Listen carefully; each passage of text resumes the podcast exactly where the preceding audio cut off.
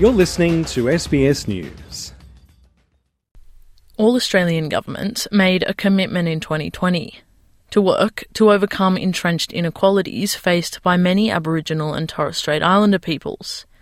But new evidence suggests governments are largely failing to deliver on these commitments.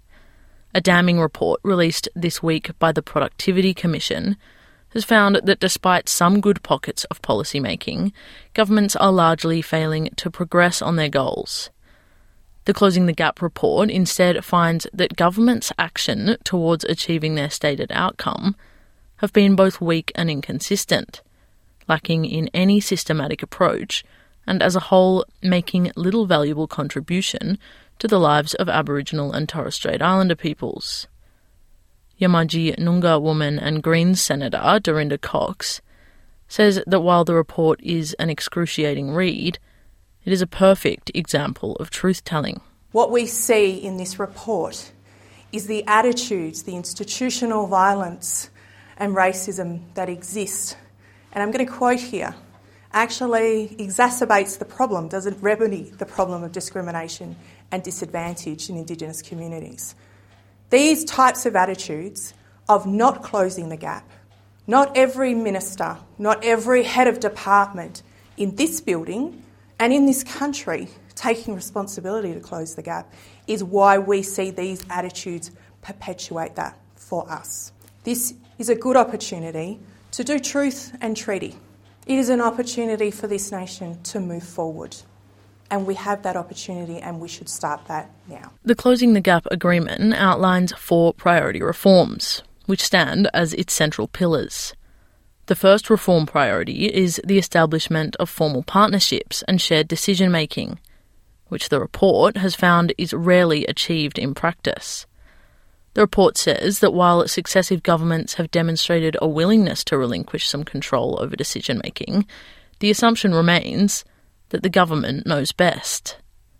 Nationals leader David Littleproud says that shared decision making must come from a local perspective you can't say that someone that doesn't live in that community can give you the best solutions. That's about taking the people that, that work here in Canberra out of Canberra and sitting them around campfires and town halls with Indigenous elders, designing that local program. Because the solution in Cunnamulla is not the same that, the, the, the, issues that we've got in Roma, or as it is in Camooweal, as it is in Carnarvon in Western Australia.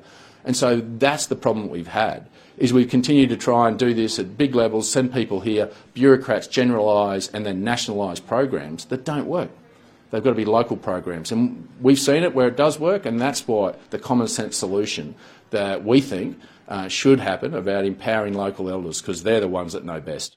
The second priority reform commits to building the community controlled sector, which involves delivering more services and funding to Aboriginal community controlled organisations. However, after hearing from a number of ACCOs, the review finds that these organisations are often treated simply as passive recipients of government funding, rather than as the critical community services that they are. The report has found that the government often imposes generic pre existing models of service and program design when delivering to Aboriginal communities, rather than working with Aboriginal communities to deliver individualised services. Gunditjmara woman and CEO of the Victorian Aboriginal Community Controlled Health Organisation, Jill Gallagher, told the ABC that community led organisations have been saying this for years. Well, basically, Aboriginal community controlled organisations, we need to be at that table a lot sooner than what we are, and um, we need to have control and empowerment to actually make decisions uh, because at a local level we know our communities, we know the issues and we know the solutions. Independent Senator Jacqui Lambie says the government needs to do more to understand the differences between communities. Tell you what, how about they get around those communities like I have done over the last 10 years? They actually might learn something, go in there with um, a clear head and have a look. No, no ideology, no nothing, and work it out because it's actually. I think that what they're doing is that they're making it so difficult. Keep it simple, stupid. That's all the Indigenous want you to do, and every community that you go to is slightly different to the one you went beforehand. The third reform priority in the Closing the Gap agreement commits to transforming government organisations. Yet the recent report says that there's been a stark absence of government policies with any clear vision or strategy on delivering the transformations promised. It finds that while individual level actions have been taken, such as cultural capability training and strategies to increase the employment of Aboriginal and Torres Strait Islander people in the public sector, meaningful system wide changes are yet to be made. The report says that without external perspectives involved in the development of such strategies, Issues like institutional racism, unconscious bias, and cultural safety are still at play in government structures. Queensland MP Bob Katter says the current systems in place are working against the well-being of First Nations people in the country. If the rest of the world finds out about it, we are going to be the South Africa of this century, as the rest of the, and the rest of the world will find out about it.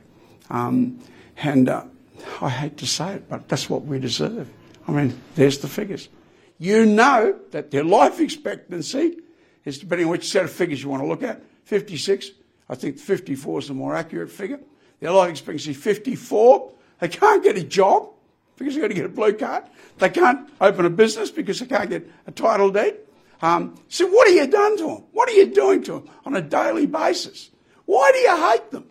The fourth and final priority reform commits to the shared access to data and information at a regional level this commitment requires governments to implement large scale changes to data systems and practices, enabling Aboriginal and Torres Strait Islander people to participate in decision making and to use such data to inform programs and services in their communities.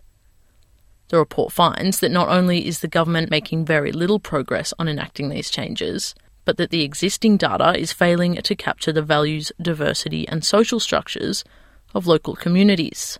It says that the inadequacy and unavailability of such data leads to a perpetuation of deficit narratives, which place blame on Aboriginal and Torres Strait Islander people for the inequalities they face and leads to ill conceived policy solutions.